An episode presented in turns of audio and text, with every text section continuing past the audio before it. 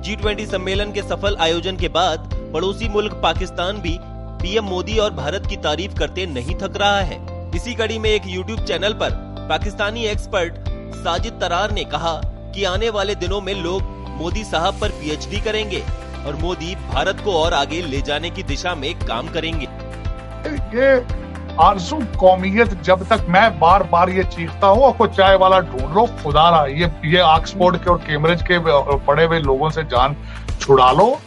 ये जो dual citizen तुम्हारे हीरो हैं, इनसे जान छुड़ा लो, कुछ चाय वाला ढूंढ लो, खुदा रहा जो सिर्फ़ पाकिस्तानी हो, जिसका जीना मरना पाकिस्तान के साथ हो, तभी बचोगे, वरना नहीं बचोगे।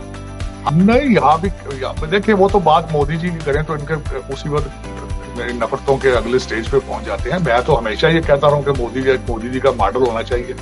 बजाय ये ब्रिटिश और जो कैनेडियन और सारे इनकी इन्होंने प्रस्तश करते हैं, इनको चाहिए कि इंडिया का मॉडल सामने कर रखें। लाहौर के अंदर, लाहौर से 100 किलोमीटर के पास फासले पे दुनिया और है, न्यू दिल्ली में। उसकी कॉपी क्यों नहीं करते ये सारा कुछ? कर सकते हैं, करना चाहें तो।